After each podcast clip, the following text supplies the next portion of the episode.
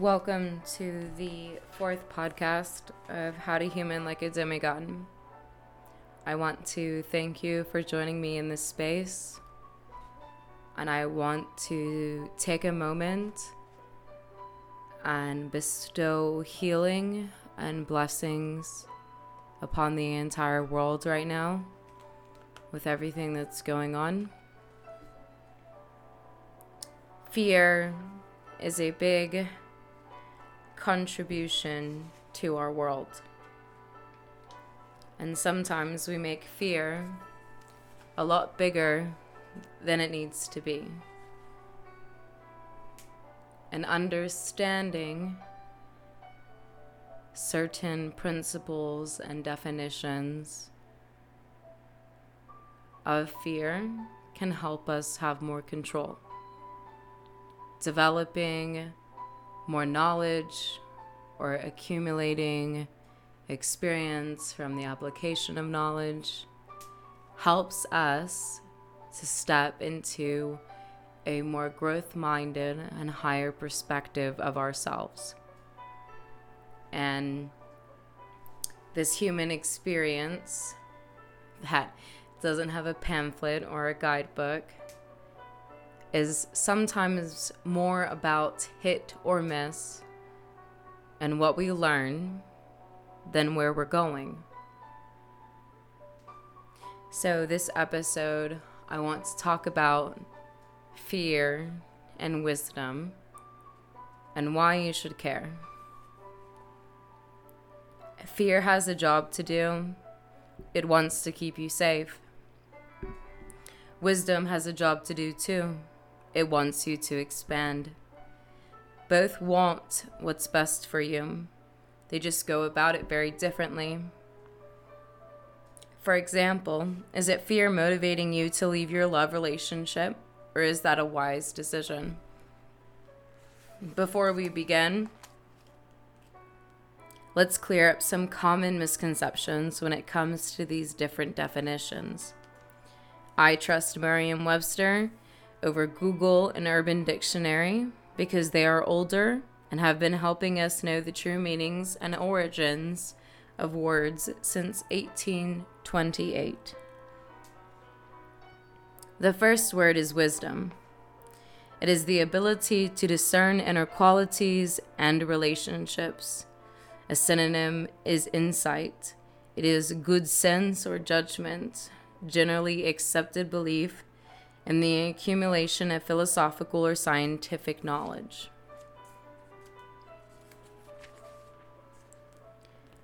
Before we get into the second definition, let's step into the realm of neuroscience and dive a little deeper. Neuroscientists Thomas Meeks and Philip Juste analyzed decades of research and found that the multitude of characteristics associated with wisdom, including social decision-making and control of emotions, may be accounted for by a surprisingly small number of brain regions, a putative wisdom network. One brain area, the anterior cingulate cortex, detects conflict and makes decisions. Psychologists at Stanford University recently found that part of this region predicts how we balance short and long-term rewards. But wisdom is about more than just cold calculation. Instincts and emotions are also critical. So areas of the brain responsible for emotions, such as ventromedial prefrontal cortex, may play a role as well. A recent study from Caltech and the University of Iowa found that damage to this area made people less susceptible to guilt and could lead to poorer decision-making. The second definition is fear. It is an unpleasant, often strong emotion caused by anticipation of awareness of danger, an anxious concern, profound reverence and awe, especially toward God, a reason for alarm. The American Journal of Psychiatry states that in English alone, There are more than 36 words for the gradation of fear and anxiety. The terms fear and anxiety are used in many ways. Consider fear. Most often it refers to the subjective state, a feeling that one experiences when threatened. However, it also describes behaviors such as facial expressions, freezing, flight, and avoidance, as well as physiological changes that accompany such behaviors. The amygdala is the central hub of the circuits that control reactions and actions elicited by an immediate present threat. The lateral amygdala receives sensory inputs about that threat. Connections from the lateral amygdala to the central nucleus of the amygdala control reactions, whereas connections from the lateral amygdala to the basal nucleus and from there to the ventral striatum control the performance of actions, such as escape and avoidance. When the threat is uncertain and that only a possible outcome in the future, connections from the amygdala and hippocampus to the extended amygdala are engaged in the control of reactions, and actions using similar outputs pathways are used by the amygdala to control responses to present deaths. People with amygdala damage fail to exhibit bodily reactions to threats. Now that both fear and wisdom have been stated and clarification has been provided, let's state some awareness in the terms fight or flight response. The flight or fight response is an automatic physiological reaction to an event that is perceived as stressful or frightening. The perception of threat activates the sympathetic nervous system and triggers an acute stress response that prepares the body for flight or flee. These responses are evolutionary adaptations to increase chances of survival in threatening situations. The flight or fight response was originally described by American physiologist Walter Bradford Cannon in the book Bodily Changes in Pain, Hunger, Fear, and Rage, copyrighted 1915. He noted that when animals were threatened by exposure to a predator, for example, their bodies released the hormone adrenaline, which would lead to a series of these changes, including increased heart rate and respiration. The consequences of these changes are increases in the flow of oxygen and energy to the muscles. Cannon's interpretation of this data was that there was emergency functions that controlled these changes. He noted that they happened autonomously, and they serve the function of helping the animal to survive in threatening situations by reading the body for fighting or running. A more modern understanding of the fight or flight response is reflected in the work of Scheuer and Elbert, copyrighted in 2010. Their more elaborated model of physiological, psychological, behavioral responses to threat is termed the defense cascade. They describe a series of stages which individuals exposed to threat or trauma may go through, including freeze, flight, fight, fright, flag, or faint. When your heart goes through the fight or flight response, the physiological effect is increased heart rate, dilation of coronary blood vessels. The consequence of this is an increase in blood flow, increased availability of oxygen and energy to the heart. When your circulation is affected by the fight or flight response, there is a dilation of blood vessels, serving muscles, constriction of blood vessels, serving digestion. The consequence of this is increased availability of oxygen to skeletal muscles, blood shunted to skeletal muscles, and brain. When the lungs are affected by the fight or flight response, there is a dilation of bronchi, increased respiration rate, which makes increased availability of oxygen and blood. When the liver is affected by the fight or flight response, there is an increased conversion of glycogen to glucose.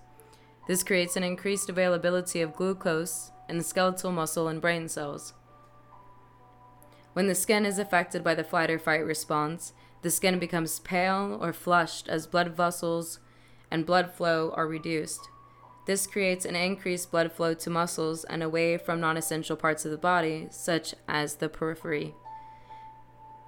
When the eyes are affected by the fight or flight response, there is a dilation of the pupils, which allows it more light so that visual acuity is improved to scan nearby surroundings. All of these fine-lined, highlighted definitions and concepts are very important to understand. But why should you care? In this existence, a plethora of information is demonstrated as important to refrain and shape our reality. This information is given, programmed, or learned. These pieces are determined on your survival. Some are through family. Some are from everyday perception. Some are just through social information.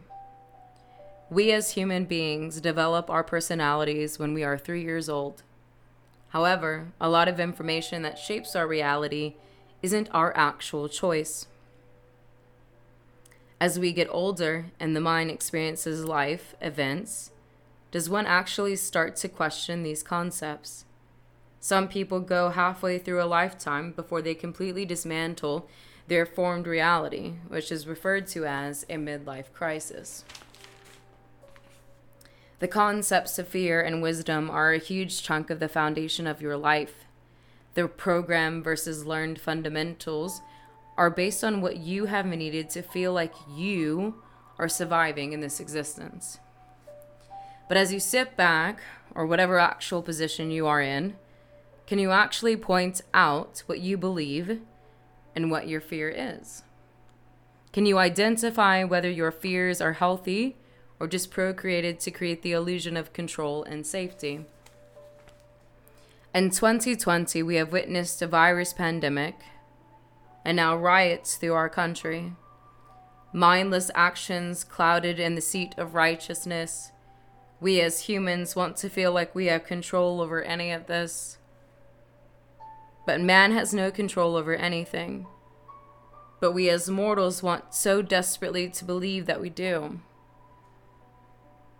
Going out and rioting because a man was taken from this existence, and a sense of injustice and inequality was presented. This is not the first man to be taken in an unjust way. It is not the first time that race has played its card on the table of fate. Your fear has grabbed a hold of you, and it has played each act in this. God did not create evil, man did. We were chosen to step away from Britain as long as we kept God first. But ego and fear and the helms of chaos has befallen us. We can only seek peace, but everything has a consequence.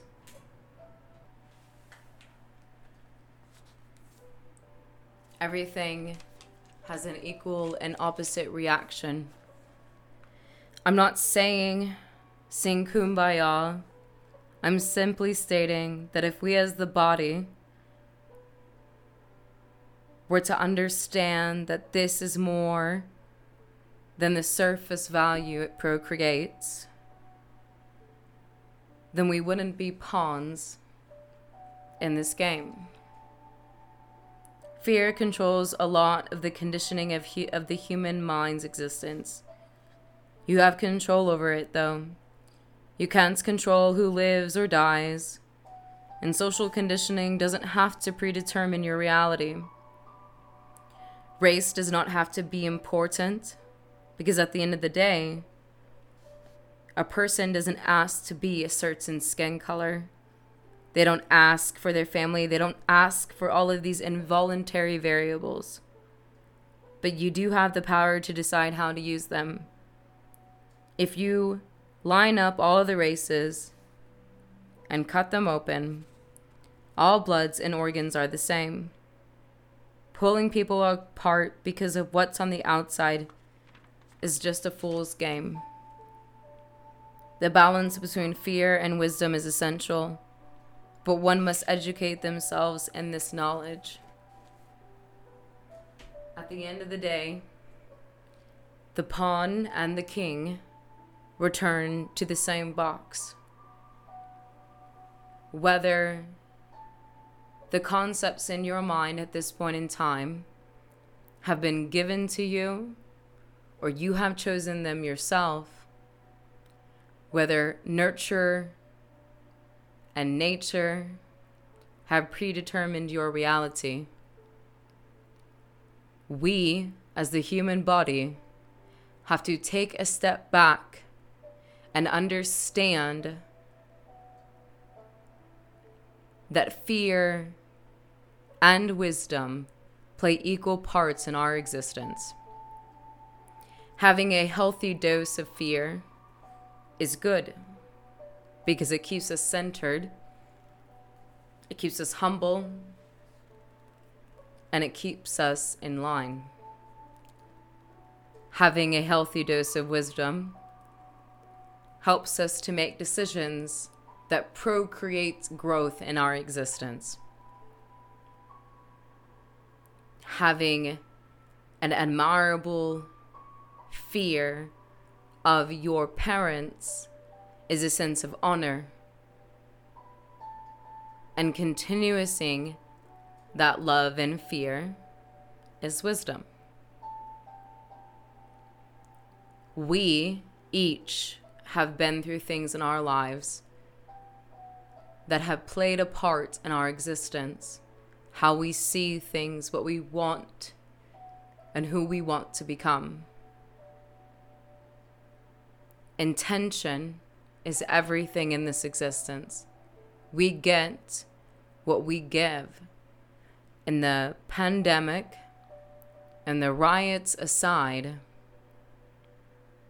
in this moment in time, the only thing that should be on your mind is whether or not you can pull apart the different variables in your life and understand if you're doing something for the good of your growth or the fear of your development.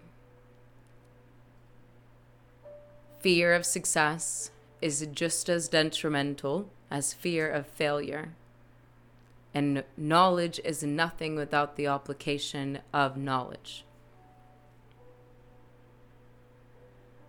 Being able to have faith, being able to step into any kind of situation and be prepared for it, is all about mindset.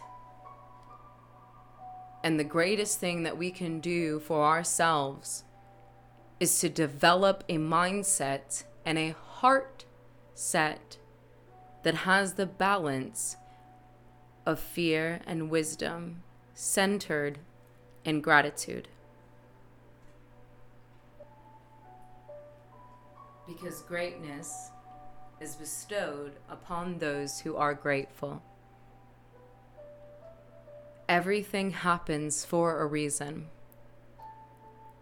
You have no control over anything except your mindset and your reactions. No matter who is around you, no matter what has stressed you out, in every single moment, ask yourself, is what I'm doing out of fear? Or is it out of wisdom? Am I doing something simply because I fear the outcome or lack thereof? Or am I doing it because the intention that I have stated is a consequence of where I want to be, i.e., wisdom? No matter what you want to do, or where you want to be in this existence, you first have to manifest it like you already have it. And you can't do that if you don't understand the variables that need to go into play in order to do so. And everything we do will require that act of discipline in fear and in wisdom. And no matter what is happening in your everyday life, no matter what seems to peeve you out, you have a choice. At any moment, you can decide what you want and who you want to be, and you can throw away anything that doesn't serve that. But do not be foolish. Do not procreate chaos. Just stay consistent. And if at any point this becomes harder than normal, because it's not always easy having to keep reminding yourself or asking yourself, just remember that if you want to get somewhere that very few people do get to, but anyone can, you have to stay consistent. Diamonds are formed under pressure. And we all are worthy to be diamonds. So no matter the deaths and the plague and the chaos, because there's always going to be selfish people or selfish actions or egoic concepts, because that's balance. This life is a balance of not just good and bad or right or wrong. It's a balance of energy. And there are always going to be obstacles to overcome. But if you can decide and acknowledge that you want to be the change, and understanding the consequence of fear and the discipline of wisdom, you'll always get to where you need to go. At the end of the podcast, I just want to take a moment and I want to speak peace on humanity to the person or people that are listening to this right now. I want you to remember how valuable you are, how valuable life is in its entirety, how everything happens for a reason, and we are all in this together. Never lose faith and never lose hope. There are always going to be bad things that can happen. But remember to stay grateful and remember to stay focused. Because each time we do a good thing, and each time we state our intention for the good of humanity, we send ripples out into the universe. And it always comes back tenfold. We as a human race have accomplished a lot in our existence. And we're not done. So state your intentions. Be mindful. Be conscientious. Be caring. Be empathetic. And remember, we affect everything. We all bleed the same. Ensure that your actions are the same as you would want to receive. And if we are to do anything, let it be with humanity in mind.